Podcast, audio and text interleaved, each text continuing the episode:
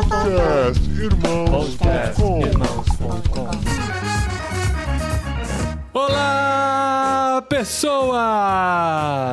Podcastirmãos.com literário entrando no ar. Eu sou o Paulinho e estou aqui com o Tan, que depois de caminhar tanto com a Sociedade do Anel, não teve outra opção senão encarar a Sociedade do Cansaço. Bom, eu sou o Tan e eu estou aqui com o Thiago Melo. E a sociedade já está cansada de Thiagos sem H. A ofensa de graça, gratuita. De graça. Não, de, de graça é pra o on aqui, né? Porque no off era o contrário que tava acontecendo. eu só tô Não fica, devolvendo. não fica me dedurando, não. Os Thiagos sem H entram depois no Twitter do Tan e faz um barulho lá pra gente mostrar quem é que manda. Boa. E eu tô aqui com o meu amigo Cacau Marques, que é o podcaster mais disputado da podosfera evangélica. É um prazer estar com ele aqui compartilhando mais um podcast. Fico lisonjeado, assim, né? E eu sou o Cacau Marques, estou aqui com o Thiago Ibrahim, que descobriu que a sociedade do cansaço é a sociedade mineira, que tem que andar em Belo Horizonte, aquelas colinas enormes e descer naquelas ladeiras. Termina o dia todo mundo super cansado de tanto que anda na cidade. É completamente verdade. A gente cura isso comendo pão de queijo.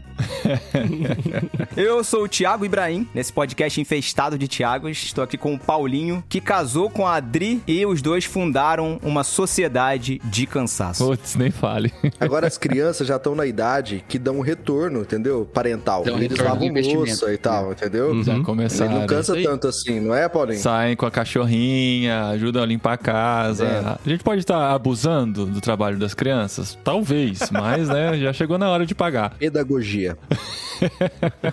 Isso que os seus têm idade perto, né? Aqui em casa são 5, 6 anos de diferença. Não, 6 anos de diferença. Então o mais velho ajuda o menor a várias coisas, né? Coisa que, ah, arruma o lanche dele, pega o uniforme, Aham. faz a mochila, vai despachando. É bom, porque ele tem que amadurecer, né? Esses dias rolou um vídeo mó triste no Twitter, cara, de uma mãe anunciando pros filhos que tava grávida, vocês viram? Não. Não vi. Ela tem quatro filhos, assim, ela fala, tô grávida. E aí as meninas mais novas, assim, todas comemoram, tal. E o menino mais velho fala, ai, não, meu Deus. Mais um, né? Cara, e é meio triste mesmo, porque ele fala assim, pô, você vai trabalhar e eu que vou ter que cuidar. E nem vai ganhar nada, né? E nesse clima super positivo, né? A gente começa esse episódio que parece que estamos um pouco cansados pra falar do tema. É que a sociedade é muita positividade, a gente tem que trazer uma negatividade, né, pra compensar, jeito. né? Porque nós vamos falar do queridinho, e eu ainda não entendi porquê, Sociedade do Cansaço de Bill Churran. Que assim, quando eu terminei o livro, eu consegui ter a convicção de por que o livro chama assim, porque foi assim que eu terminei a leitura, né? Nós vamos falar Ó, sobre... Aqui, ó, na, na porta da minha casa tem um capacho escrito assim, ó, se você veio aqui pra falar mal de Byung Chul Han, você veio no lugar errado. Bill Churran Tim Keller, né, cara? E N.T. Wright. O, Byung Chul Han mais. Bom, ainda bem que a gente não tá gravando na casa do Cacau, né? Na entrada do Ictus tem um tapetinho escrito assim, né? Se você quiser falar mal do Bill Churran, esse é o lugar. Olha só, rapaz. Estão se revelando os lados Foi uma aqui. emboscada, esse podcast foi uma emboscada. Se eu soubesse que esse tipo de coisa que acontecia, Não, Cacau, eu me submeter a esse tipo de reunião. A gente tá aqui pra lutar junto, Cacau, Cacau. desconectou, né? Não, ó, a gente trouxe vocês aqui e já vou até adiantando. As meninas não estão aqui por isso. E a gente trouxe vocês aqui por isso, porque no nosso grupo, no grupo do literário, foi difícil, assim. Foi um tentando animar o outro a terminar. E ó que o livro tem sete capítulos, curtíssimos, cara. 100 páginas, né? Sem- 70, isso. né? Porque depois tem um anexo. Eu acabei lendo os dois anexos, mas aí o anexo tem 50. Aí eu falei, nossa, eu já li 70, mas É. tipo, tô um pouquinho acima do meio do livro, mas eu já li o livro, né? aí fiquei naquele dilema e acabei lendo tudo. Mas assim, é, É, um livro uau. bom, Paulinho. É só Tá. um livro chato, mas é um livro bom. É um livro escrito por um filósofo, né? É, é um negócio que você precisa ficar Então. pensando demais e fala várias vezes a mesma coisa. É, Eu li uma dissertação do mestrado dele, foi essa a impressão que eu tive. Essa é e sensação. dissertações são chatas. Ó, mas tem muito autor muito queridinho nosso aí que também pode cair na mesma crítica, hein? Ó, Ah, nossa, aí você me inclui, aí, né? Não sei, né? Eu tô meio fora dessa. E é isso. A gente vai falar sobre Sociedade do Cansaço de Bill Churran. Trouxemos os maiores especialistas do Brasil pra defender esse homem. E com... Isso aí. então fica aí se você quiser ouvir a defesa deles sobre esse livro ou pra saber mais do livro sem precisar passar pelo esforço de ler.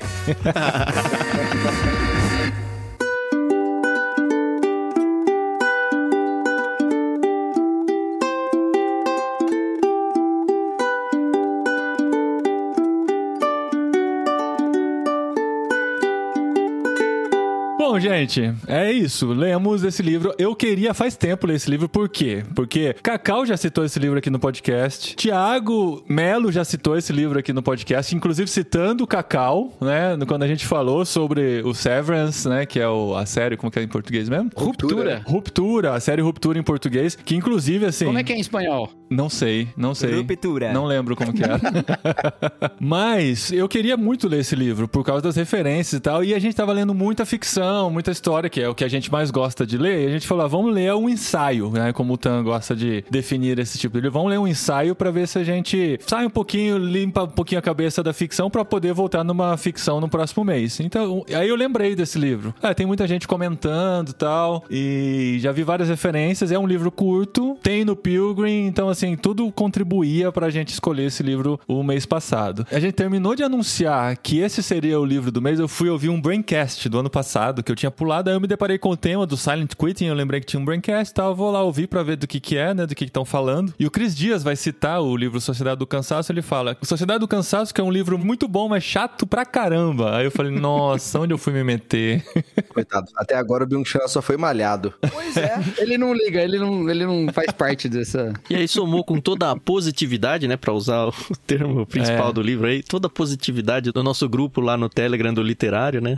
Mas ó, eu acho que, eu não sei a Adri, a Carol, eu acho que ela leu, pelo menos leu boa parte do livro. A Adri leu o livro todo. É, acho que é o que eu falei, né? O Paulinho resumiu bem. É um livro de leitura chata, mas não quer dizer que o assunto é desimportante. Muito pelo contrário, acho que é muito importante. Eu tive uma impressão, até pra entrar um pouco, a gente vai falar bastante sobre o conteúdo, né? Mas de maneira mais ampla, assim, a impressão que eu tive foi, cara, é um assunto batido, ele vai falar mais do mesmo. Só que eu me deparei várias vezes com situações interagindo com outras pessoas, onde eu percebi que talvez fosse mais do mesmo só pra mim, sabe? E isso não quer dizer que eu seja intelectual nem nada, só quer dizer que eu sou velho. E, e outra coisa que eu percebi é que ele faz muito, né, ao longo do livro, essa comparação entre os tempos antigos, né, que eles chamam tempo de negatividade, o tempo imunológico e que agora o mundo funciona de um outro jeito. E aí é um jeito da positividade que acaba trazendo seus problemas, tipo burnout, a depressão, esse tipo de coisa que não existia. E eu percebi que talvez me cansou do assunto porque eu vivi essa transição. Eu vivi já com mente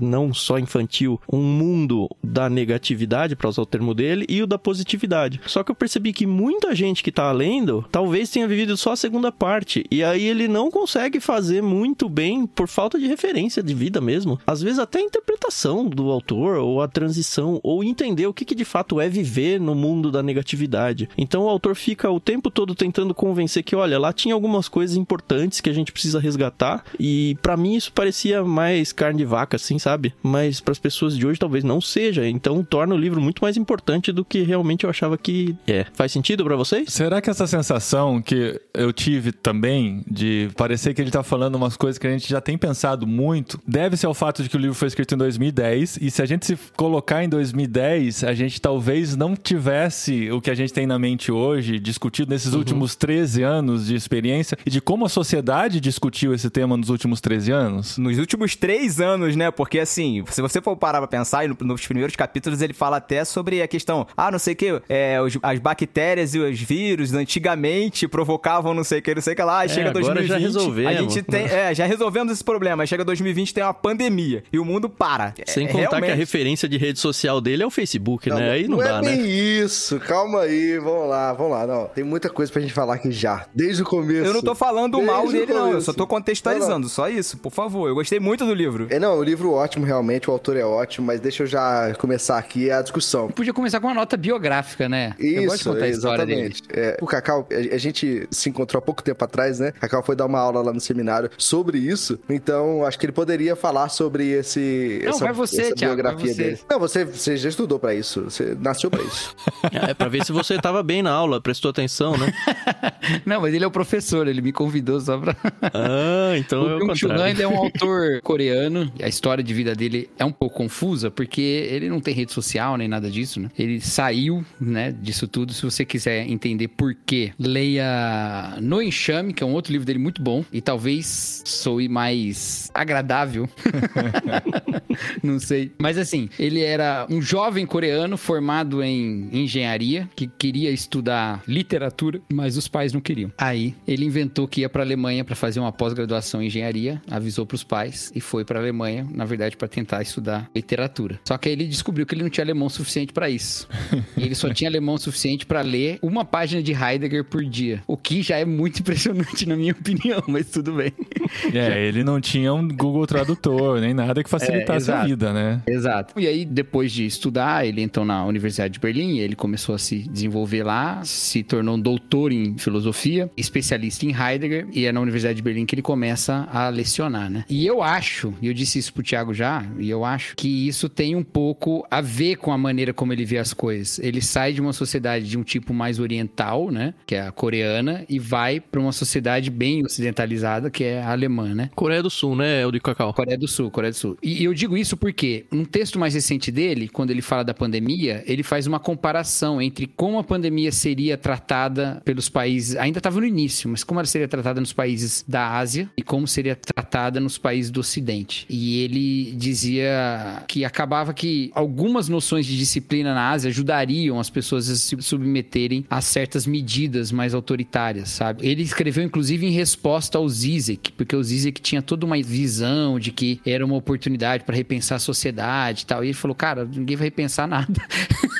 As pessoas só querem sobreviver. só- basicamente, o que vai acontecer é que uh, os instrumentos que eram de coerção vão se manifestar com o discurso de que é proteção e coisa do tipo, sabe? Então, assim, ele tem essa visão dessa diferença. E eu acho que ela marca um pouco a obra dele. Eu perguntei isso uma vez pro Paulo On, que conhece bem a sociedade coreana também, né? Se ele acha que essa origem coreana dele influencia o que ele escreveu. E o Paulo On respondeu que totalmente, que ele acha que faz todo sentido. Mas é isso, a história dele é essa. É assim, é importantíssimo essa, contar um pouco da história dele, porque tem os antecedentes filosóficos dele que fazem todo sentido com a obra, né? E aí, dois termos que são fundamentais para esse livro, a gente vai chegar lá com detalhes, é o termo positividade e negatividade. A gente pode interpretar positividade e negatividade como a gente faz aqui agora no senso comum, né? Que é assim, ah, positividade é aquilo que é bom, aquilo que é legal, negatividade é aquilo que é ruim, né? Alguma coisa assim. Só que isso seria empobrecer um pouco o que ele propõe, porque ele tá pensando aqui naqueles termos do Hegel, que é o grande filósofo, né, da modernidade, né, do ocidente. E o Hegel ele acha que positivo e negativo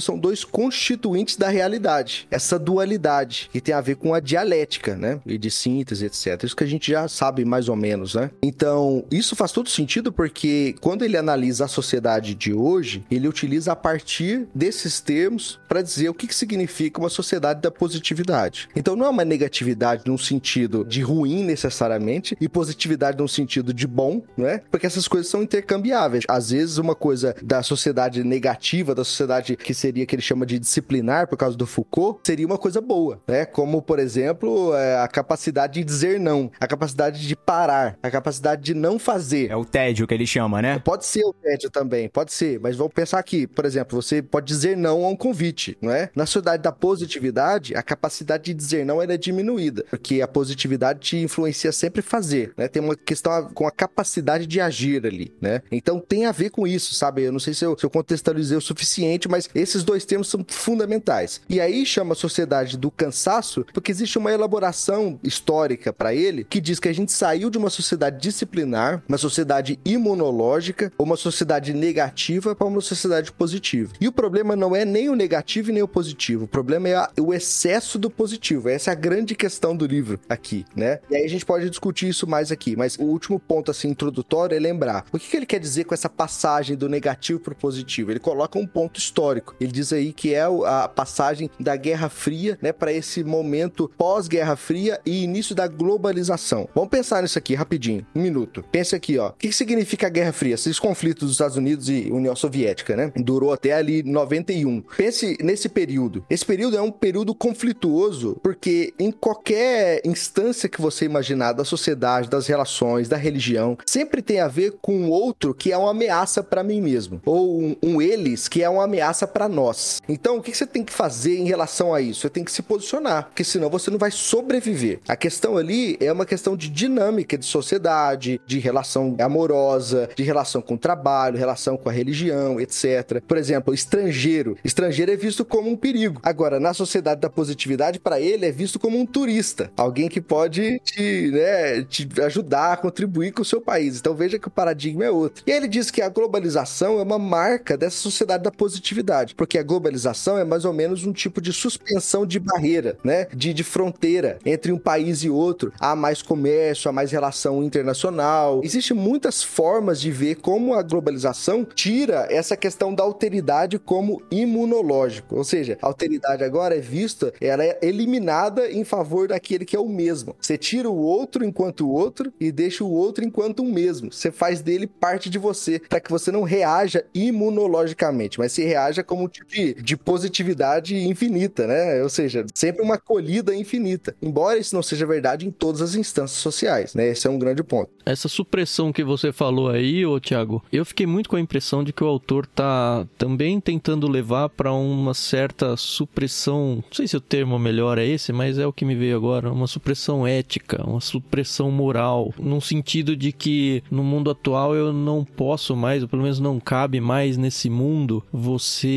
fazer críticas à forma de vida, a formas de escolha, ou trazendo para dentro da conversa a ideia do estrangeiro. Olha, antes o estrangeiro era tido como um estranho, né? Que talvez seja um bom jeito da gente entender a alteridade que ele coloca. Então, por causa da alteridade, eu fico meio com o um pé atrás até eu ser convencido de que isso não, não é uma ameaça para mim. E eu não tô pensando aqui em alguém que vem dominar o meu país. Eu tô pensando em alguém que culturalmente vem diferente e então isso pode me abalar ou negativamente ou positivamente ou de maneira neutra. Mas enquanto eu não tiver convencido de que isso vai ser ruim para mim como sociedade, eu rejeito. O que ele tenta defender, pelo menos a minha interpretação, é que a sociedade positiva, ela rompeu totalmente com essa barreira e agora tudo que vier tá certo, tudo bem, ó. Eu coloco tudo, ah, é a cultura dele, então tudo bem. E nós, pensando do lado cristão, né, meio que abre as portas para qualquer coisa, sabe? E aí cada um pensa o que quiser, mas basicamente abre as portas para qualquer estilo de vida pecaminoso e bizarro que seja. Eu não sei se o autor teve na cabeça dele a ideia de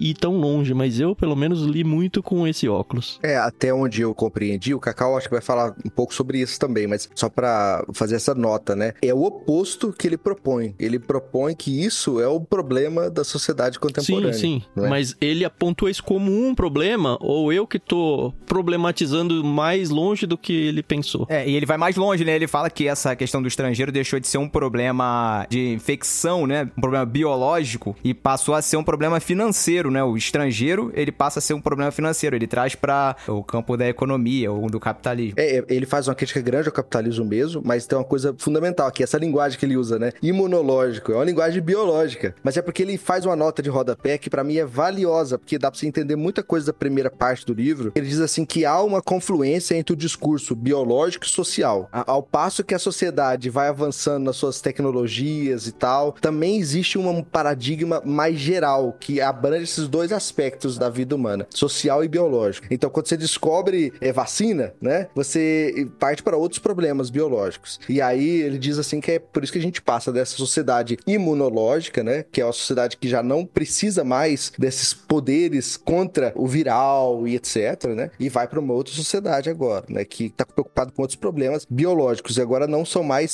virais, mas neurológicos. Antes do Cacau falar só essa preocupação do Tan, eu queria até passar minha experiência de leitura nisso. Eu li duas vezes, eu li agora a segunda vez o livro, a primeira vez que eu li, eu fiquei com a impressão de que o Byung-Chul Han fosse cristão, cara. Porque assim, a crítica dele, quando eu li pela primeira vez, a crítica dele era uma crítica que faz todo sentido. O evangelho é uma resposta. No final do livro, a gente vai chegar lá, né? Mas no final do livro ele tem um meio que nos anexos ele tem uma resposta, mas o diagnóstico dele é certinho para o remédio que a gente tem para oferecer para a sociedade. Então, é, essa preocupação do Tan, eu já vi como oposto. Eu vi o Byung-Chul Han criticando o modo de vida da sociedade. Eu acho que é um pouco natural que a gente leia com algumas preocupações sobre comportamento, estilo de vida e tudo isso, né? Porque esses debates, eles são marcas muito presentes dos nossos posicionamentos na sociedade hoje, né? A gente está muito pressionado, vamos dizer assim, a pensar o pensamento cristão diante das correntes do mundo, né? Já que isso é uma tradição dentro do cristianismo desde a sua origem de estar tá em diálogo com as filosofias correntes. Então é normal que a gente vá para obras assim, tentando encontrar pontos de contato e de afastamento. E uma vez que o que a gente pode entender hoje como visão de mundo cristã, né, ainda que a gente entenda a pluralidade disso e tal, se manifesta em geral sobre as opiniões que a gente tem a respeito de comportamentos. Eu acho que também é normal que quando nós leamos obras assim do pensamento contemporâneo, a gente busque efeitos comportamentais dessas obras. E isso vai puxar ainda mais para questões morais na nossa leitura. Mas eu não acho que isso seja o grande centro do que ele está colocando. Eu acho que toca sim, e eu acho que se tivéssemos uma conversa longa com ele, ele colocaria os problemas da aversão a uma moralidade, vamos dizer assim, compartilhada, né? Só que eu acho que ele tá debatendo muito mais o que tá ao redor disso, sabe? Do que as questões em si, entendeu? Que é essa crença na performance irrefreada. Isso tá por trás disso tudo. No final, os nossos paradigmas de moralidade hoje, elas estão muito pautadas pela capacidade que nós temos de alcançar, de chegar lá, de performar. E o que me impede nisso, isso é uma negatividade que a sociedade atual não aceita. Então acho que nesse sentido dá para fazer esse paralelo, ainda que não acho que ele esteja tão preocupado assim em definir essas coisas especificamente. Vocês levantaram aí um pouco antes a questão da questão imunológica e dele falar, ah, a gente já venceu esse negócio. Não, não, é exatamente o que ele fala, né? Que ele fala assim, a gente já venceu uhum. não, é só uma piada. os vírus, né? É,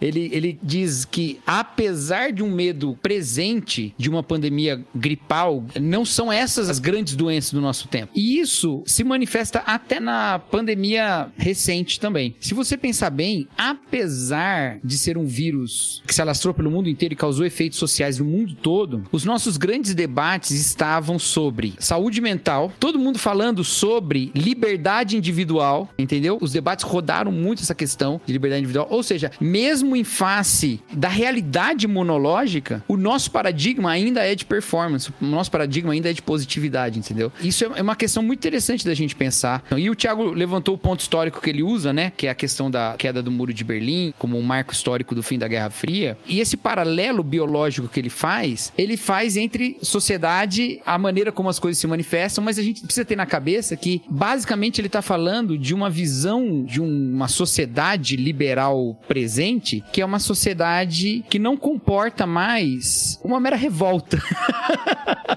né? Porque um, um grande ponto que ele vai usar, e ele já usa desde esse livro, e você vai encontrar em vários outros lugares, é a questão da violência. Qual que é a questão da violência? Quando eu tenho outro, eu tenho outro de quem eu preciso me proteger, eu tenho outro de quem eu preciso estar atento, e isso me reforça em termos das minhas defesas, isso me coloca, mas isso me dá também um certo senso de identidade e um certo senso de consciência. Mas quando você tira todas essas questões, e agora tudo é possível, yes we can, aquela frase lá da campanha do Obama que ele usa como se fosse um paradigma do nosso tempo, né? Yes we can. Quando você coloca isso, quem que é o grande inimigo da vida hoje? Sou eu mesmo, entendeu? Eu que não chego lá, não tem outro, não tem, tem eu, entendeu? E se tem eu, a violência é contra mim mesmo. E isso vai se refletir nesse excesso de positividade no desaparecimento, por exemplo, do chefe, né, no ambiente de trabalho. Você não é mais obrigado por chefe nenhum. A disciplina, você não é mais obrigado por horário nenhum. Você precisa bater, claro que muita gente precisa, né? Mas assim, em vários ambientes corporativos, ninguém bate cartão mais, né? Mas trabalha muito mais. Por que, que trabalha muito mais se não bate cartão, né? E a pandemia ajudou a reforçar isso também, né? Perfeito. Potencializou. Perfeito. É, home offices da vida Incrível aí. isso. Todos esses aspectos são aspectos de negatividade. O espaço onde eu devo estar, o cubículo no qual eu desempenho meu papel, o chefe, o horário, o código da empresa, essas coisas todas elas são paradigmas de, de negatividade. Elas são negatividades, né? São os limites, né? Eu posso definir Perfeito. a negatividade como limite. Nesse caso pode. E aí se eu tiro essas coisas todas e coloco para mim que eu posso chegar lá e que eu tenho tudo para chegar lá e eu posso ser o que eu quiser e eu posso fazer o que eu quiser, eu não vou ser o que eu quiser. Eu não vou chegar onde eu quero. Ninguém vai chegar onde quer. Você vai ser o seu próprio e aí, quando eu não né? chego, perfeito. Quando eu não chego lá, quem é o culpado? Eu. Então quem é o capataz de mim mesmo? Eu. Entendeu? É como ele chama, né? Eu sou o violentador e o violentado, né? Perfeito. E aí ele diz que isso é uma questão muito mais crítica, porque não é identificável, entendeu? Você não percebe. Você tem uma ilusão de liberdade, você tem uma ilusão de controle, mas na verdade você tá simplesmente tomado por uma coisa que ela é tão naturalizada que a gente pensa que as coisas são assim mesmo. E tem uma outra coisa que ele fala sobre esse vínculo, né? De sociedade e biologia, né? Que ele manda a gente dar uma olhada na. Manda não, né? Mas ele, ele repara nas cidades, né? Como são as cidades? As cidades, elas surgem da maneira como elas são hoje, como um fenômeno da industrialização, né? E a indústria, ela é, ou a fábrica, ela é um espaço de negatividade. Ela tem horário, ela tem lugar, ela tem função, tem tudo regradinho, né? Então, como que funcionavam as cidades antigamente? todas elas tinham um grande relógio, né? todas elas tinham. E, e tinha uma visão de racionalidade na qual você ia definindo as coisas e você ia botando e as regras e tudo. E ela era toda dessa maneira. E aí você fala, você andava, se você anda pelas ruas, você viria fábricas, você viria escolas, que também são aspectos de negatividade em termos de disciplina, ou elementos da sociedade de disciplina, prisões, né? Porque ele dialoga muito com Foucault também, prisões e tal e tal. E hoje o que, que você vê? Você vê salões de beleza, você vê academias, Academias. entendeu?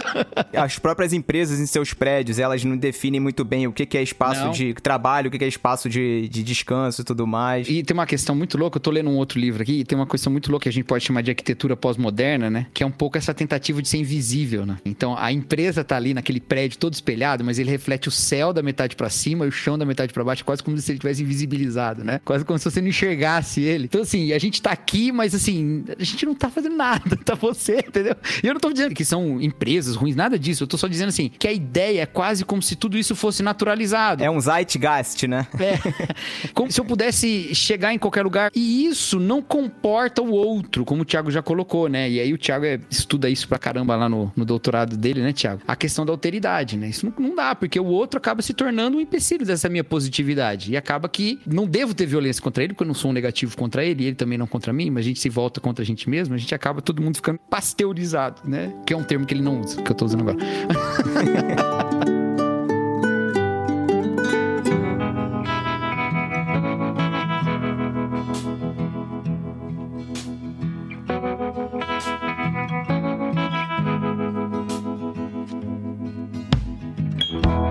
quero só levantar um assunto pra conversa, que vocês são os doutores do conhecimento aí nessa área, mas é que teve muita gente no Discord, só explicando isso aí pra algum ouvinte que tá perdido. A gente fez a leitura coletiva desse livro no Discord, organizou, né? Então, capítulo a capítulo, as pessoas que passaram pela leitura, elas foram deixando suas impressões e tudo, tá tudo registrado em texto lá, se alguém tiver interesse, é só entrar no Discord do Ictus que vai ter isso daí lá. Mas foi muito nítido que muita gente se incomodou num ponto incomum aí, que é o fato do Bill Churran ele ter usado a depressão, ou pelo menos ele ter diagnosticado a depressão muito baseado nisso tudo que você colocou bem aí, Cacau. Mas as pessoas falaram, não, mas ele simplificou muito, porque é a doença, porque tem outras coisas que causam, e eu não gosto quando alguém reduz tudo a só isso e tal. Quem é ele pra fazer isso, sabe? Esse tipo de discurso. E Perguntas eu só válidas, colo- inclusive. Não, perguntas claro. válidas. Por isso que eu tô colocando esse desconforto, né, de várias pessoas que leram o livro, justamente para que vocês tenham em mente isso e dentro dos discursos que vocês forem fazendo aí, vocês acabem respondendo essa pergunta mesmo que indiretamente. Cara, muito bom, muito bom. É muito válido. Acho que todo mundo que lê fica com essa pulga atrás da orelha, né? Porque, assim, ele é um filósofo, ele não é um psicólogo, né? Ele não é um neurologista, né? Não é nada do tipo, né? É neurologista que trata disso? Eu tô. Psiquiatra. Sim, mas é o que estuda neurociência, né? É isso que eu quis dizer, aí, que trata dessas questões também, né? Bom, ele não é isso, ele é um filósofo, não é? Então, enquanto filósofo, ele faz o papel dele para descobrir as possíveis causas dentro do sistema filosófico dele para essas questões patológicas. Então, dentro do recorte, do método, do conhecimento que ele tem, né, do saber que ele carrega, faz todo sentido. Mas eu não senti que ele tava numa ideia de exaustão, assim, no sentido que, cara, é só isso que leva à é, depressão, né? com certeza. Eu acho que ele joga uma vez essa ideia. Ele fala que é nessa mudança das sociedades é que surge a depressão, né? Como se, assim, simplesmente a gente pode ler dessa maneira, né? Por causa disso é gerada a depressão, né? Mas ele só joga isso uma vez, assim, ele nem fica defendendo exaustivamente essa tese, né? Ele só coloca, é aí que surge a depressão. E isso incomodou muita gente. Mas agora pensando nessa ideia de que o cara é um filósofo, ele tá tentando buscar os argumentos para o que ele está defendendo, né? Eu acho que é mais uma questão de diagnóstico de sociedade do que uma questão de diagnóstico individual.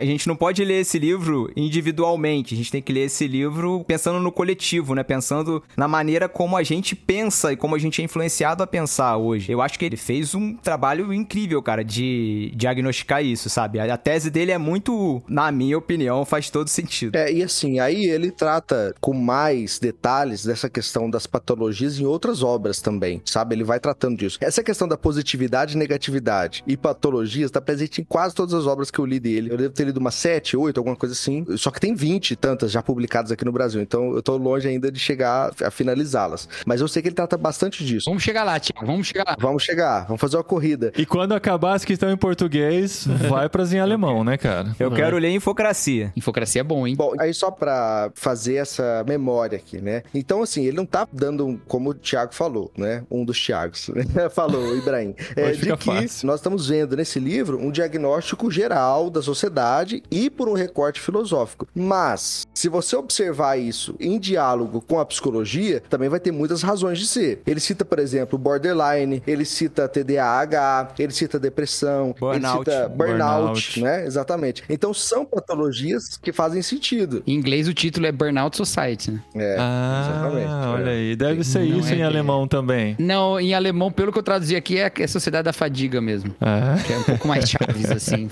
E aqui em português a gente quis evitar a fadiga, né? Antes Jaiminho. É, aqui inventa fadiga.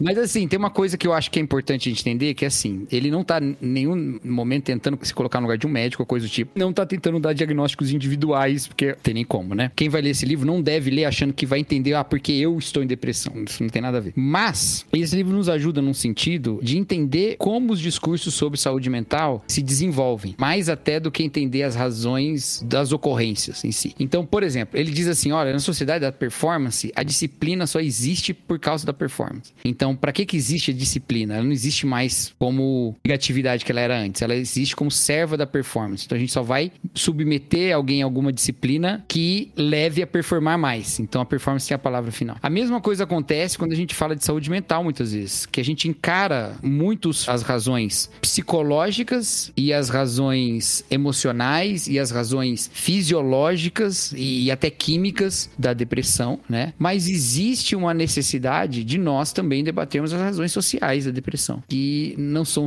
as únicas causas, mas elas fazem parte, né? O tipo de sociedade que nós estamos, que, como ele diz, produz uma sociedade que produz deprimidos, que produz pessoas em burnout e tal. E, e assim, qualquer psicólogo com quem você falar vai dizer que de fato há essas razões, mas eles vão botar muito, não sei se todos, eu tô exagerando aqui, mas alguns vão botar muito no campo comportamental, nos seus hábitos.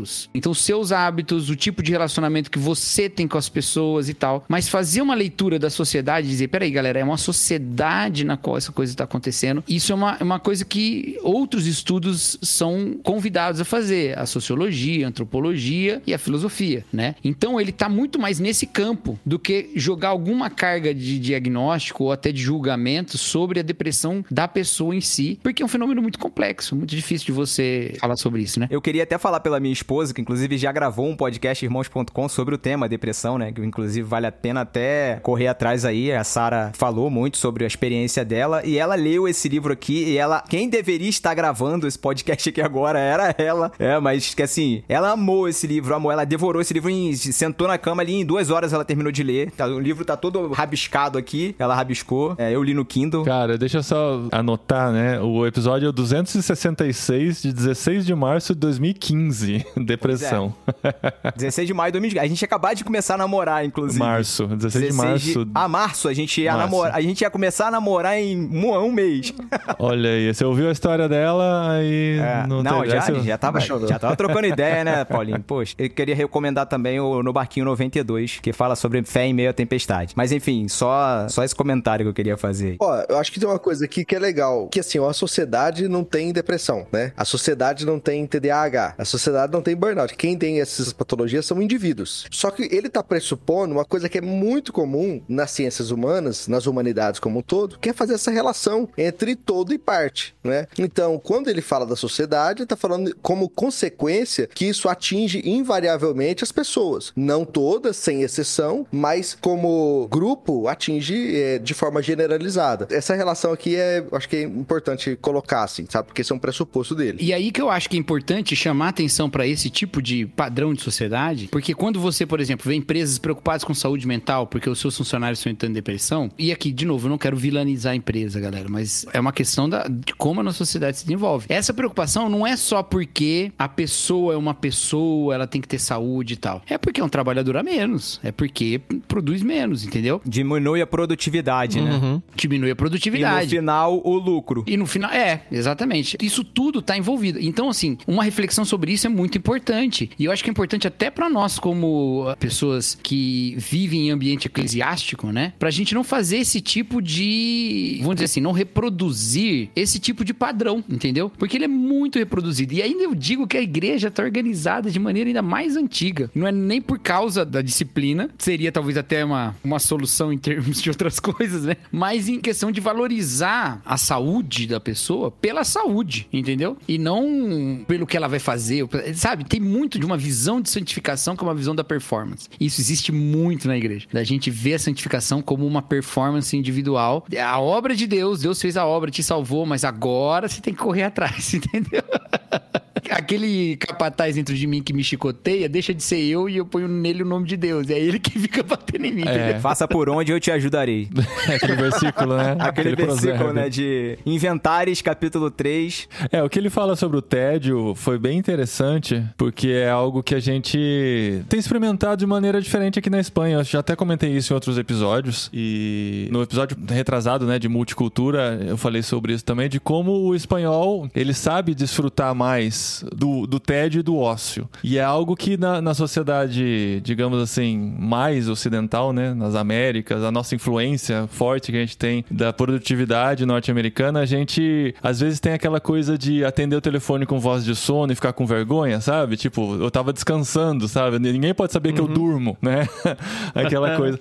E ele fala sobre o valor do tédio e uma coisa que ele coloca é, pelo menos eu tirei para mim, é que você precisa do tédio para criação, para criar alguma coisa, para criatividade. E como a gente não percebe isso. E aqui na Espanha tem uma palavra que eles usam, a gente usa como lazer no Brasil, aqui eles usam como ócio. Então tem centro de ócio, sabe? Um lugar de lazer é centro de ócio. E ócio pra gente é muito negativo, né? No Brasil. Eu tô ocioso, né? Eu tô sem produzir a nada. A impressora está ociosa. É, a impressora está Ô, ociosa. Paulinho, eu quero só fazer um recorte do Brasil, né? Porque a gente tem tantos é. Brasis dentro do Brasil. Eu é, tive sim. uma experiência na época que eu trabalhava no mercado financeiro disso. Enfim, eu trabalhava numa empresa de software em São Paulo. E a gente tinha clientes em vários estados. E eu fui fazer um treinamento em Fortaleza. E, e assim, Fortaleza é cidade grande, né? Mas é no Nordeste. Uhum. Cara, o que eu tinha planejado para dar de treinamento, e sei lá, é, ó, oh, você tem dois, três dias para dar todo o treinamento. Eu não consegui dar 30% do que estava planejado por causa do estilo das pessoas lá. E na época isso eu lembro que me irritou muito, porque assim, eu queria entregar um produto que eles tinham comprado, mas não rolou. E aí assim, meio-dia parou,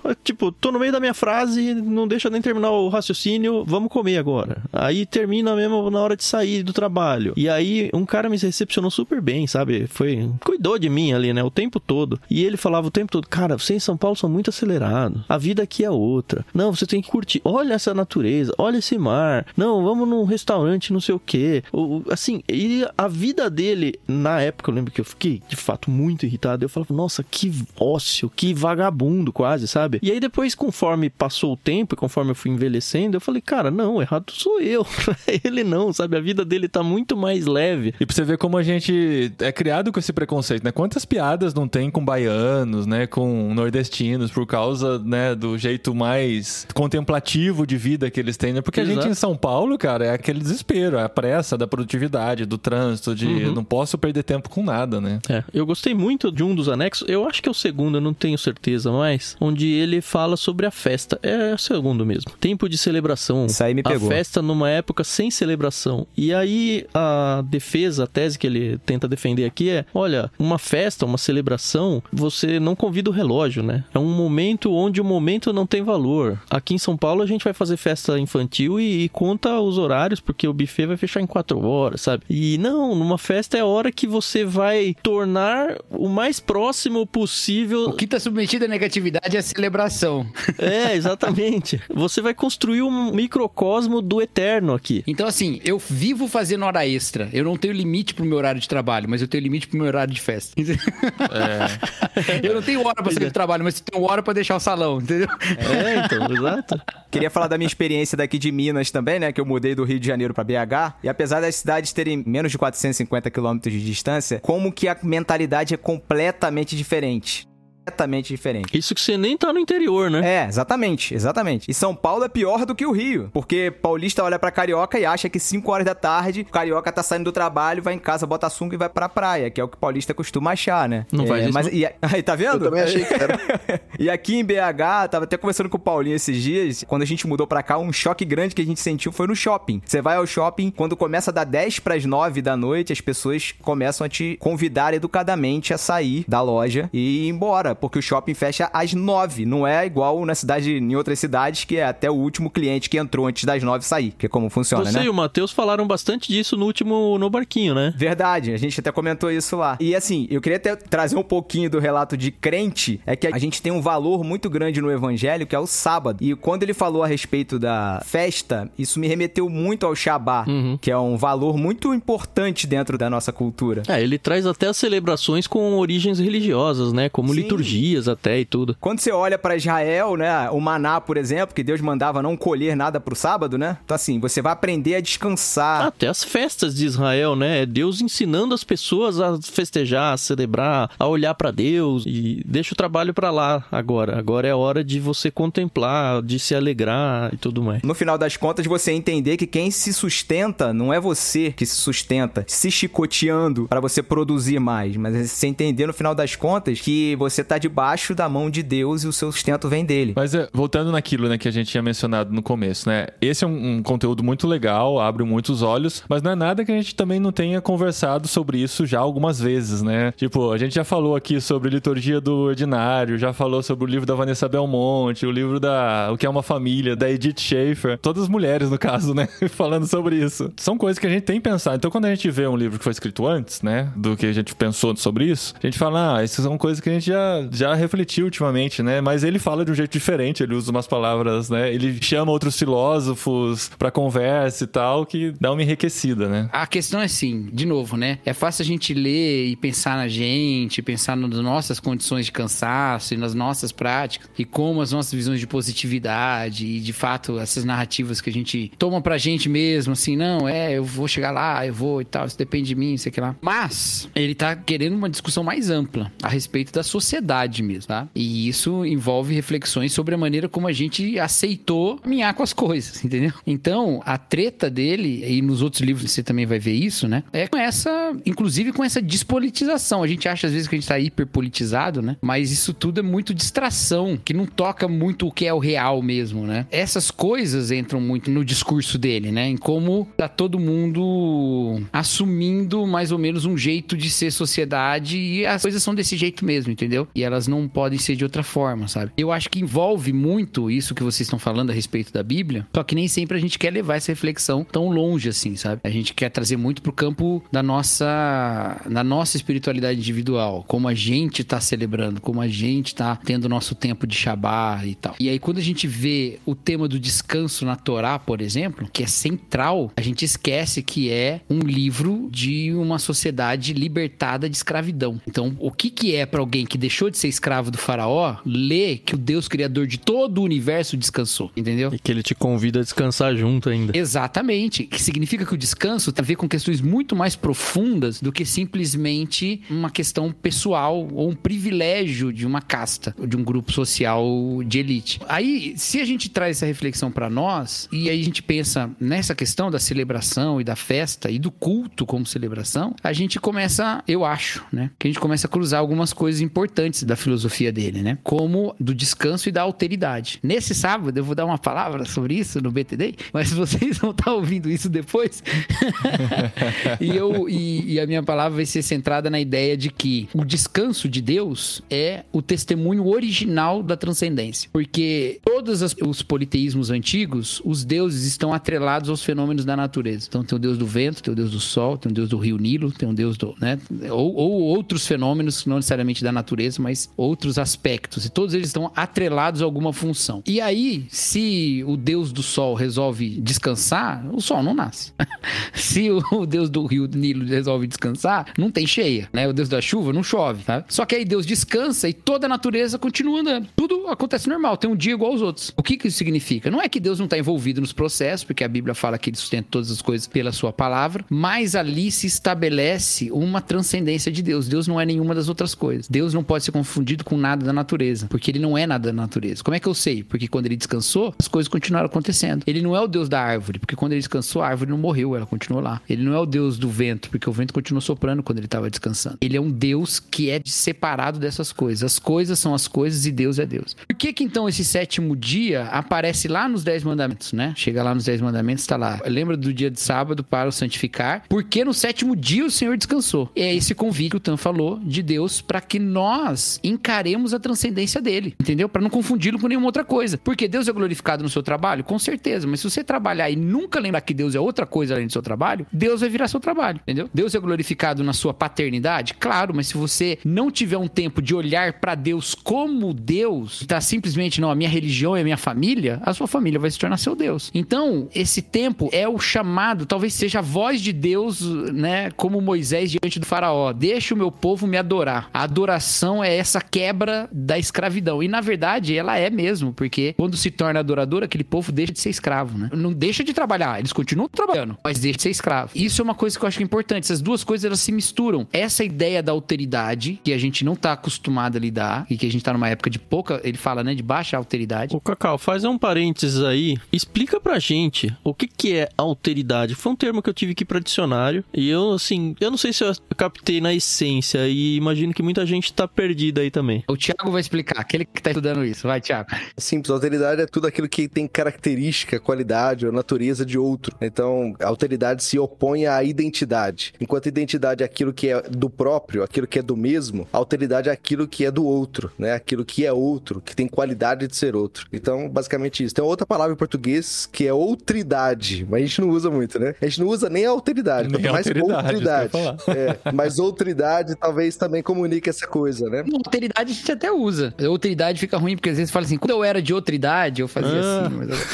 eu... Ou confunde com autoridade, né, cara? Autoridade, alteridade. Ainda mais se foi em Portugal, né? Não tem vogais. Autoridade. Mas assim, a minha dúvida é se pelo menos no livro aqui do Han, vou falar assim que é mais O fácil. RAM. Mais íntimo, né? Intimidade, é- é- Tan. Que rima Não. com Tan, inclusive. Han e Tan. É, Não, intimidade seria chamar ele de Bium, que é o primeiro Eu. nome, né? Bora, Bill!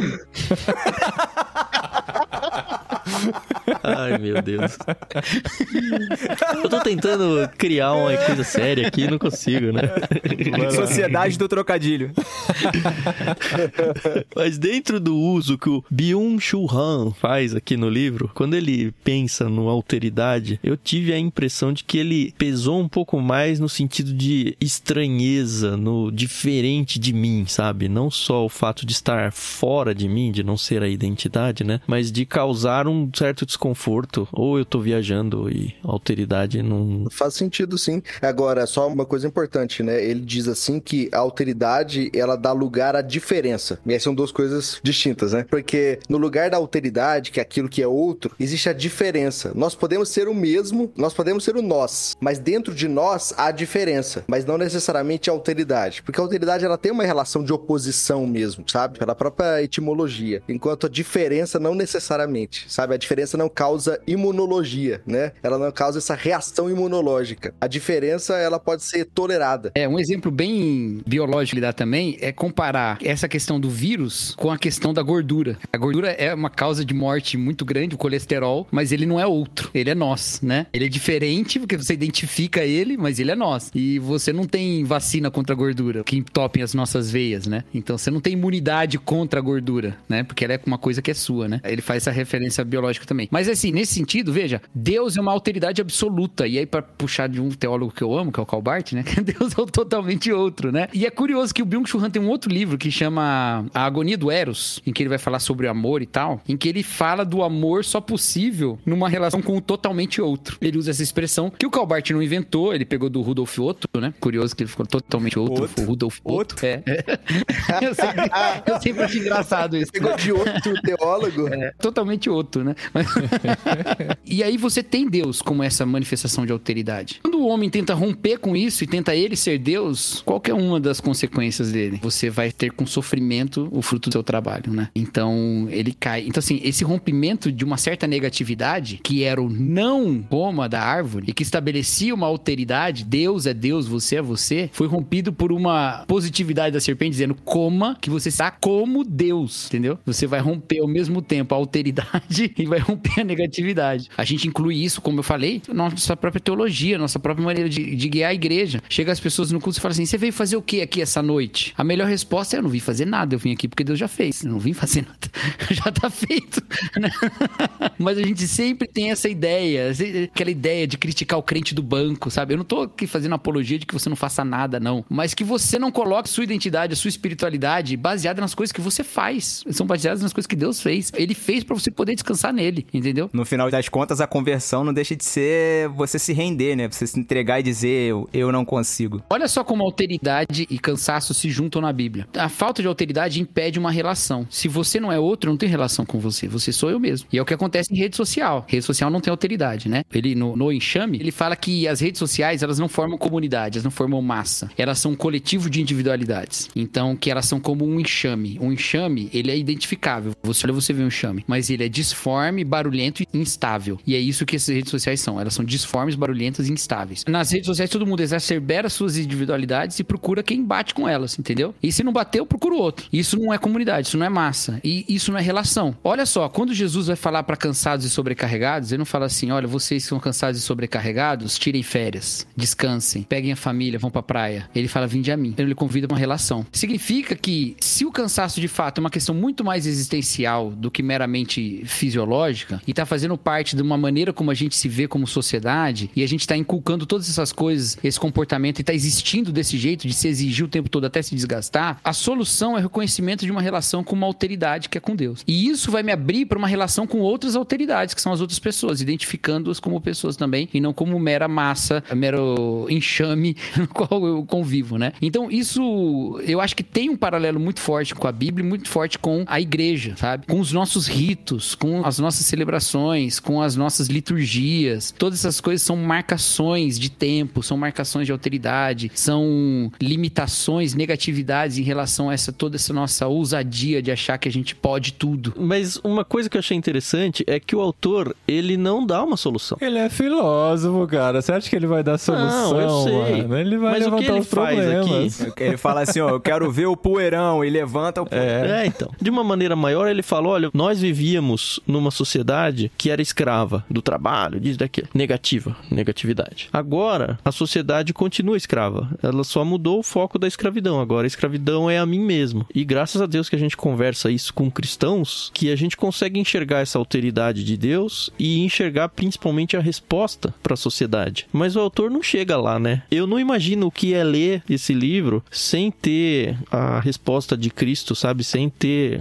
a cosmovisão cristã para acalmar a nossa mente, acalmar e tirar a ansiedade, porque a impressão que dá se você não tem essa resposta é que você termina desesperado. Aí sim, depressivo esse livro, né? Joga Sociedade do Cansaço no Twitter, na busca do Twitter, e leia o que, que as pessoas dizem ali. É exatamente isso. É o retrato do desespero nas pessoas que acabaram de ler o livro sem ter uma resposta que lhes dê uma saída para aquele problema que foi apresentado para elas. É, a impressão que dá é que a sociedade falou: ah, encontramos uma liberdade, encontramos, fugimos da escravidão. Não, você continua escravo. Fim do livro. Oh, É isso mesmo, é isso mesmo, é o desespero. Mas Jesus é tudo de bom, né? Por isso que a gente gosta dele, né? É, tem uma questão aqui que é importante aqui, que a gente falou sobre autoridade e tal, né? Eu não posso deixar esse episódio é, acabar sem eu falar um pouco sobre isso, né? Porque assim, o, o, Byung-Chul ele usa esse totalmente outro, né, Cacau? Não só do ponto de vista teológico, ele também tem uma relação teológica, eu tenho certeza, mas do ponto de vista antropológico, das nossas relações enquanto seres humanos. E ele faz referência direta a um outro filósofo chamado Emmanuel Levinas, né, que era um filósofo lituano, se não me falha a memória, que trabalhou alteridade como ninguém, assim. Ele é o maior filósofo que trabalhou exaustivamente esse tema da alteridade. E ele considera, isso aqui é muito interessante e tem a ver com o que o Tan estava falando, que o Cacau estava falando também. Ele considera que todo ser humano é um totalmente outro. Porque se a gente for parar para pensar, você não é só um ser humano diferente de mim. Você carrega um universo de possibilidades, de sentidos, né? De experiências, de memórias que transformam você num ser humano único. Não só isso, não só que você seja único e que você tenha uma identidade imutável, mas que você é único a cada momento porque você está sempre numa mutação, não numa mutação instantânea, não como se amanhã eu fosse totalmente diferente de hoje, mas eu estou numa mudança gradativa de modo que eu posso olhar para trás de um certo período e dizer, olha, como eu pensava assim, como eu era assim, ou seja, eu sou realmente outro num sentido muito radical. E ele diz lá que o Levinas diz que nós somos infinitamente outros, infinitamente outros, uns aos outros. Então, se a gente perde essa alteridade, o que que sobra? Um narcisismo, que é justamente o termo que o Byung-Chul Han usa em várias obras, porque é o reino do narcisismo. Ou seja, eu só consigo me relacionar com um espelho. As pessoas se transformam em espelhos, as igrejas se transformam em espelhos, as minhas famílias se transformam em espelhos, e assim que eu reajo com alguma questão que parece que lembra alteridade, né, que lembra o confronto do negativo sobre mim, eu faço questão de remodelar a situação para que volte a ser o reino do espelho, o reino do narciso, né? Então isso faz todo sentido se for pensar nas nossas relações hoje, né? Assim como o Cacau falou das redes sociais, mas vamos pensar aqui na questão política, né? Não vamos entrar em detalhes da questão política, mas a questão política foi isso, né? É isso que a gente viveu. Eu tenho me questionado sobre o conflito. No doutorado eu trabalho autoridade e teologia pública. E assim, o ponto é que para mim parece que a gente vive numa sociedade tão conflituosa quanto aquela que ele descreveu na Guerra Fria. Parece que tem alguma coisa errada, né? Por que, que tem tantos conflitos? Se o conflito ele parece ser um fruto da alteridade, parece ser um fruto da oposição, será que a alteridade realmente desapareceu? Não, não desapareceu. Ele também não diz exatamente isso de forma geral, total, mas a questão é que o outro, agora, para que ele exista, ele tem que existir fora do domínio ou fora da minha experiência, fora da minha existência. Eu tenho que ignorar totalmente a existência dele. Então, no meu grupo político, ele só sobrevive porque ele parece existir como único. E aí, qualquer projeto de ameaça a esse grupo político, ele tem que ser ignorado, porque ele não vai ser eliminado de forma bélica. Hoje, uma guerra mundial seria muito difícil ocorrer, né? Não vou ficar jogando essas pragas, porque vai que acontece. É, mas, porque o Bill é, seria falou muito que difícil, vírus né? não ia vir mais também. Cuidado. É, exatamente. Cuidado com as palavras, perdão. É, mas seria muito difícil ocorrer, né? Porque tem tantas instituições e tantas instâncias que tratam que, com que esses conflitos não cheguem num, num grau muito elevado. Mas mesmo assim, o que, que parece é que as comunidades elas vão se organizando de tal modo que elas ignoram toda e qualquer alteridade para que ela continue vivendo como única, para que não existam eles, para que exista só o nós. Então, dentro da teologia cristã, a gente tem o, a resposta fundamental. Deus é um totalmente outro que criou seres humanos que, embora semelhantes a ele, não são ele e que, embora nós sejamos semelhantes uns aos outros, nós também não somos uns aos outros. Nós temos essa diferença, né? É essa alteridade que é constituinte da nossa própria identidade. Um exemplo aqui: se eu digo assim, eu sou São Paulino, isso significa que eu não sou palmeirense, graças a Deus. E que também não sou corintiano, graças a Deus. E o que, que significa isso? Que eu tô. é, é, Muitos é, anos sem título. é, é verdade. Isso não é graças a Deus. Isso é graças à incompetência do meu time. né? O que me alivia é que eu torço pro Golden State na NBA. Então eu tenho. Sempre tem pra onde fugir, né, cara? Eu tenho o Real Madrid aqui na Espanha também. Isso, Muito perfeito, melhor. Exatamente. Eu defendo a minha identidade por meio da oposição com a alteridade, né? Então, é constituinte de quem nós somos o outro. A gente não pode abandonar isso. Na verdade, tem que valorizar isso. Ainda que seja conflitante, porque o conflito não necessariamente é ruim. O conflito pode revelar uma coisa importante em mim e também no outro, tanto no nós quanto no eles, né? Então, acho que juntando essas duas peças, esse âmbito teológico da alteridade de Deus e a alteridade total, infinita do outro, a gente tem um, um bom recurso, né, para pensar, repensar a nossa sociedade hoje, as nossas relações humanas, em sociedade também, etc. E no final das contas, o outro é imago Dei, né, cara? Tem que lembrar disso também. Uhum, a é imagem verdade. de Deus tá ali, que é o princípio dos direitos humanos. Aí gostei. Aí ficou bonito.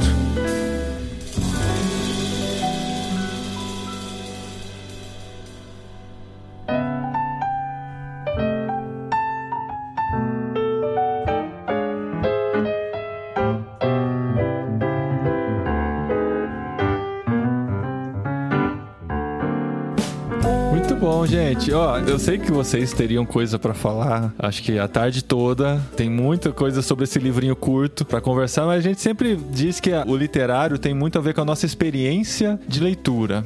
E eu queria ver de vocês, o Thiago falou que a Sara devorou esse livro. A minha experiência foi pesada, foi difícil, sabe? Foi um livro, assim, é uma feijoada, sabe? É uma comida pesada, assim, não é um, um fast food. Mas é porque a Sara também, ela é meio fora da curva. A, a Sara é meio, sabe, é- enfim, é, ela é filósofo demais. entendeu? É, então. enfim, é- ela tá acostumada com esse tipo de coisa aqui. É, eu não fiz uma faculdade que exigisse esse tipo de leitura, então não é uma leitura que eu busco naturalmente, assim. Vocês, o Thiago Melo e o Cacau, vocês eu sei. Eu já participei de conversas com vocês, assim, a conversa é em outro, outro patamar, né? Em outro nível, assim. Você fica tentando pescar uma coisa ou outra daquela conversa. Fica só balançando a cabeça, né? Uhum. É, não, é, é, isso. Assim, vocês concordam que uma leitura como essa não é uma leitura simples, não é uma leitura assim super palatável, né, que você pode ler deitado na rede para relaxar e tal. Você tem que ir para um livro como esse preparado, é como assistir um filme de arte, por exemplo, né, comparado com uma comédia romântica. Na comédia romântica você vai lá, desliga o cérebro e deixa a coisa vir. Dá risada e dorme no meio, pega amanhã e tudo bem, né? Aí você vai assistir um filme do, como que é o, o que você gosta lá, Cacau? O Aronofsky? Malek. É o Malek. Aronofsky, não. É.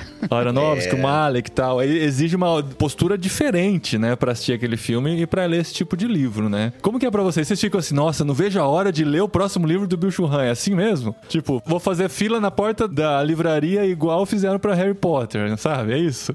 Eu fico ansioso para ler o outro, mas deixa eu só falar uma coisa rápida aqui. Esse livro, ele é o antídoto pro que ele aponta de problema, né? Porque se por um lado a sociedade ela é da positividade, ela tem essa necessidade de deixar fluir ter cada vez mais desempenho, ler um livro desse aqui exige pausa, exige uma respiração, exige uma atenção. Lembra que ele fala sobre atenção no livro também? Quem leu tá ligado, né? E exige reler várias vezes as mesmas frases, né? exige uma palavra que ele usa lá, reflexão, no sentido forte da palavra, refletir. Então exige isso, ou seja, é um, é um antídoto pro próprio problema que ele tá dizendo ali, né? Eu acho que vale a pena a leitura só por causa disso. Boa. Tem um vídeo do filósofo Clóvis de Barros que me impactou muito já faz um bom tempo. Falando pra uma turma da universidade, ele fala assim: Você vai ler um livro. De qual, não lembro qual filósofo que ele falou, não sei se era Foucault, enfim. É do. Hegel, né? É é fenomenologia do espírito. É. não é, Aí ele fala Chicago? assim: eu sento pra ler, leio a primeira página, chego no final fala, não entendi nada. Eu volto, leio de novo e não entendi nada. Aí, eu- aí ele fala assim: eu só vou sair daqui a hora que eu ler isso tudo. Ele escreveu, por que, que eu não vou ler? Então, é, a minha filosofia de vida é essa. Mais difícil é escrever do que ler, né? Exatamente. Então, ele teve que organizar pra escrever, né? Se bem que há quem diga que é o contrário, né? Há quem diga que o mais difícil é ler.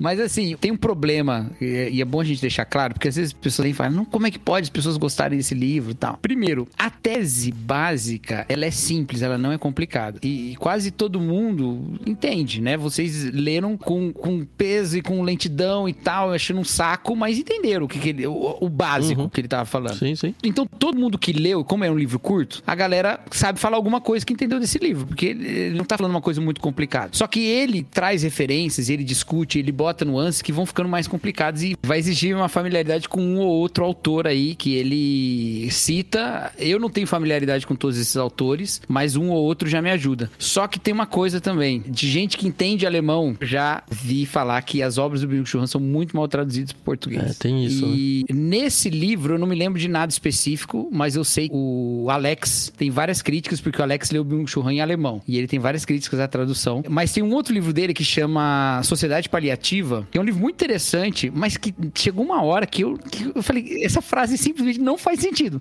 Ela simplesmente não faz sentido. Que era a pele de ganso, não sei o que lá. Do nada apareceu a pele de ganso. E não tava no contexto nenhum, não tinha nada com aquilo. Não, não tinha nada a ver, ele não tinha citado ganso nenhum até então e nem pele. Aí eu peguei e mandei uma mensagem pro Marcelo Nakassi, que é o cara que me indicou o, o Byung-Chul Han pra ler primeiro, e ele já leu muito mais Byung-Chul Han que eu. Aí eu mandei uma mensagem pra ele, e o Byung-Chul tava citando algum autor que eu não me lembro quem que é agora, que eu sabia que o Nakassi tinha estudado no mestrado. Aí eu mandei, cara, esse autor fala alguma coisa sobre isso, pele de ganso, sei lá. Pele de ganso? Aí o Nakassi começou a procurar também, não sabia o que. Nisso eu mandei uma mensagem pro Alex. O Alex, pele de ganso? O que, que tem a ver? Alemão tem alguma coisa a ver? Pele... Bom, resumindo, a expressão significava o arrepio. Hum, Goosebumps. goosebumps. Verdade. É pele, de- é, é, os negocinhos da. Porque quando você tira a pena do ganso, fica. Então por isso chama goosebumps em inglês e em alemão também chama a mesma coisa. Só que em alemão, que é outra palavra que eu não sei o que é. Só que nem o tradutor entendeu o que era isso. Não, o tradutor, ele tradutor alemão, velho.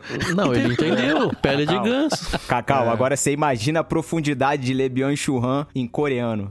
É. Não, não, mas as obras são. Mas ele escreve em as obras são alemão. escritas em alemão, tá? sei, as obras pô. são escritas em Eu alemão. sei, eu tô brincando. Não, deixa eu deixar claro, porque a galera aí. não sabe às vezes. É.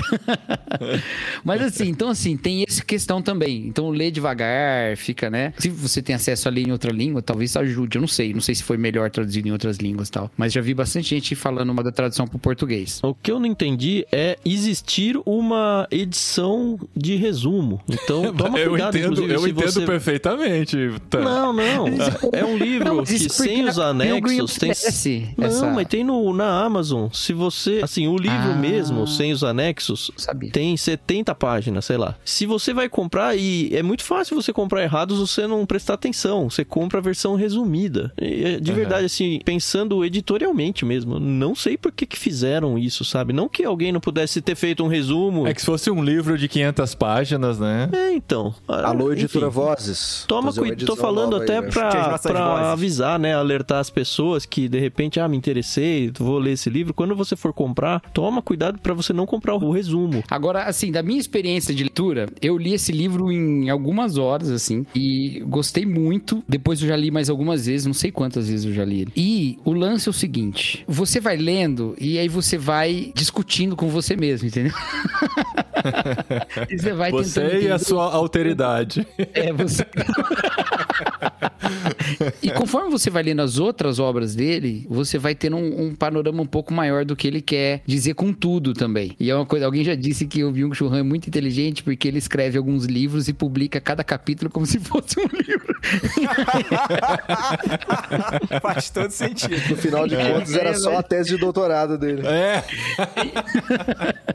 Tem um livro dele que o Thiago leu também que chama é, Favor Fechar os Olhos, né, Thiago? Sim. É, que ele é bem curtinho, ele tem, sei lá, 30 páginas, alguma coisa Tem um assim. filme do Kubrick com esse nome também parecido. Deve ser uma É, é de olhos, de olhos bem fechados, bem né? fechados. Mas assim, esse livro, de Favor Fechar os Olhos, ajuda um pouco a entender também toda essa ideia dele, da positividade e tal. Eu acho ele mais agradável, né, Thiago? Você não acha também? É o livro que mais dá prognóstico. É. Ele, ele diz o que fazer. E as frases são mais também. Não, é um livro mais panfletário, sim, sim. É. É. porque o restante dos livros parece ser um livro mais de diagnóstico. Eu não li o Morte e Alteridade, que parece ser um livro de concepção, sabe? Um livro mais conceitual e tal. Comecei a ler, cara, esse é pelado. Deve ser a introdução da tese do mestrado dele, né? Tem dois livros dele que eu, não consegui dar muito, que é Morte e Alteridade e o Topologia da Violência. Esse cara não é cristão, não, né? Pelo menos não professo. Não, mas ele fez um tanto de teologia também, né? Ele fez estudo, É. matérias, disciplinas de teologia. Mas não tem nenhum background, não? Tipo, não foi criado numa igreja? Foi, de repente foi, né? Cara, ele usa muitos termos, né? Ele tem um livro sobre a filosofia do Zen budismo. Ele usa o termo pentecostal, né? Várias vezes. É, no- é verdade. Ele fala, ele fala. Também é um problema de tradução, viu? Ah, é? Também tem um problema de tradução aí. Eu- agora eu tô tentando me lembrar qual que é, porque eu não me lembro direito. Caramba, como é que o cara chegou? Na tradução chegou a pentecostal, cara. Era pele de ganso, né? É, o arrepio, o arrepio pentecostal, né? Pele de- O pentecostal não tá errado a ideia pentecostal, tá errado, acho que quando ele define, alguma coisa assim. Mas assim, o legal é isso, você vai lendo, e você vai lendo o outro livro, o outro livro, e eles vão se casando de um jeito, É sabe? o Han verso, né? É, é exatamente. É isso E eu acho que No Enxame e o Infocacia são livros que, pra nós que estamos muito na internet, ajuda muito, assim, a compreender o que ele tá falando, sabe? Sociedade da Transparência também, né? Eu vou reler a Sociedade da Transparência, então, porque eu achei ele mais pesado que o. Mas é muito bom também. É animal a Sociedade da Transparência. Eu só eu queria notar aqui que eu acho que Han é o primeiro nome dele, porque no- geralmente, né, os nomes vêm invertidos, né? O Bill Shun Não, deve mas ser não é o... também. Não? eu perguntei pro Paulo On também. É. Se eu quiser citar o, o sobrenome, qual que eu boto? Ele falou Han. Ah, é? Falou. Faltou o, o Tan e o, e o Ibrahim falaram da experiência de leitura, como é que foi? Ah, a minha experiência, eu até que teoricamente li rápido também. É, assim, não sou uma máquina igual a senhora minha esposa, que leu, leu em menos de, sei lá, duas horas, uma hora. Ela sentou na cama pra ler, daqui a pouco ela tava, "Ah, meu Deus do céu, que livro, pô, gostei muito, como é que eu não tinha conhecido esse autor antes tal, não sei o quê. Mas acho que foi um, um ou dois dias, eu terminei de ler e foi, foi assim, bem... Agradável, saiu leve. É, foi bem agradável e me acrescentou bastante. bastante, me trouxe bastante reflexões também. É, a minha leitura foi, sei lá, uns 10 dias de leitura. Eu fui muito reticente no começo. Muito por causa. Não, não tem nada a ver com o autor, nem nada. É só pelo estilo literário mesmo. Não é o meu estilo literário favorito. Mas eu entendo que tem alguns livros e autores, né? Principalmente quando chegam super recomendados e tal, que a gente tem que abrir a sessão e sair um pouco da zona de conforto do que a gente curte ler, pra gente dar uma esticada nas pernas, sabe? Alongar um pouco os músculos literários, às vezes até espirituais, dependendo do livro. E nesse contexto foi um livro bom, assim. Ele ainda pisa muito no mais do mesmo do que eu já imaginava. Eu falei bastante disso no começo do episódio, mas não tem como dizer que ele não me faz pensar em coisas importantes. Claro que faz. E ele fez bem isso. Eu acho que, resumindo assim, foi um- uma experiência muito boa. Inclusive, para quem não leu e ouviu esse episódio, eu recomendo sim que as pessoas façam a leitura. E não só recomendo que façam a leitura, mas não pelo jabá, mas até pela possibilidade de conversar com outras pessoas que também viveram essa experiência, mesmo que já tenham vivido, elas deixaram isso registrado lá no nosso Discord. Então, se você for atrás desse livro aí para ler, se dê de presente participar dos tópicos onde a gente fez as discussões capítulo a capítulo, para que você leia o Han assim em conjunto com as pessoas aqui, em vez de ler Han solo.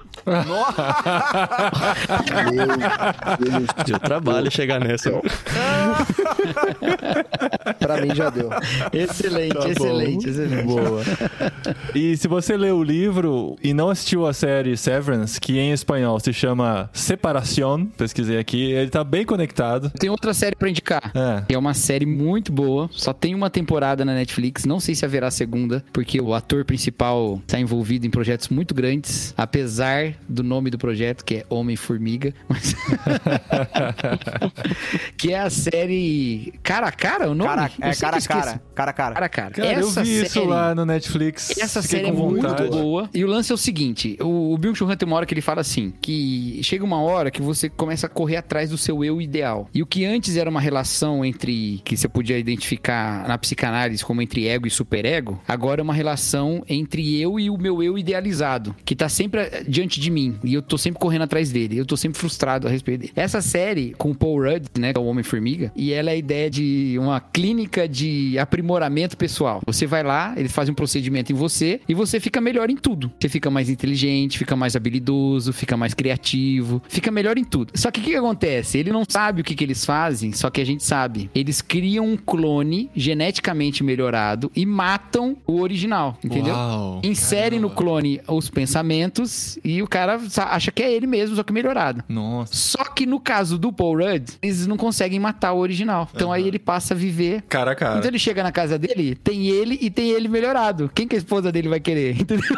Então assim, Ai, que da é hora. ele convivendo com a versão dele mesmo melhor do que ele mesmo, sabe? Pô, já teve um filme assim do Schwarzenegger, não teve? É, só que no, o sexto Schwarzenegger era dia? só ele ressuscitado, né? Sexto dia. Não tinha nenhuma mudança, era exatamente o clone dele, né? E esse tem essa questão dele estar o tempo todo competindo com ele mesmo. É muito, muito legal, cara. Muito legal que mesmo. legal, Uma pena cara. que não teve segunda temporada. Fica a dica aí pra ter cuidado com as clínicas de estética, né?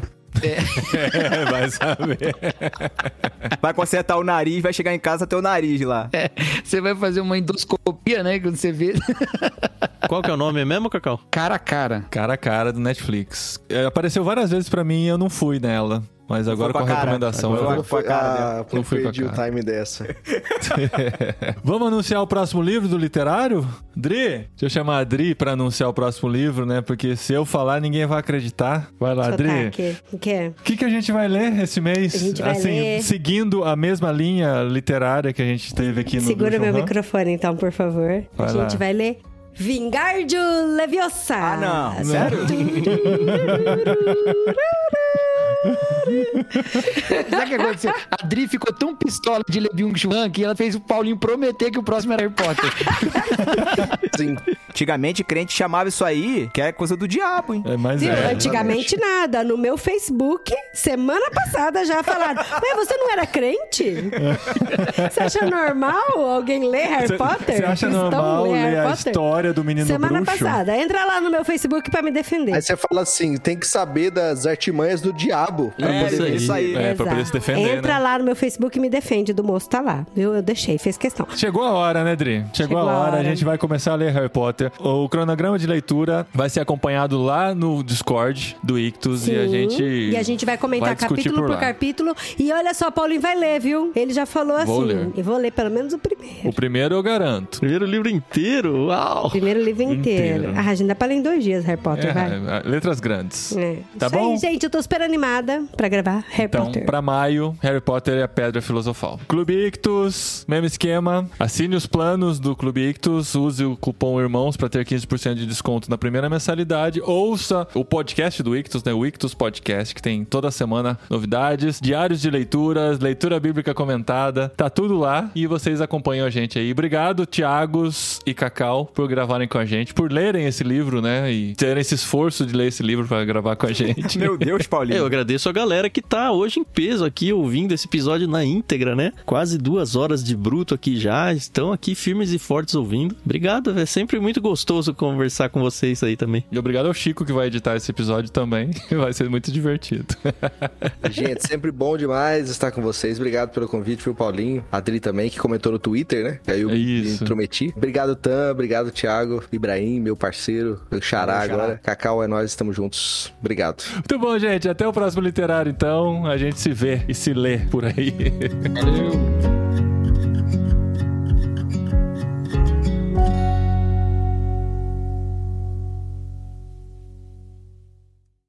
Criar um podcast aí só pra pessoas que não leram o livro, vai chamar Não Literário. Um grupo de pessoas que não leem o livro, mas que gostam de plantas. Aí chama Não Li Terrário. Só melhora, só melhora.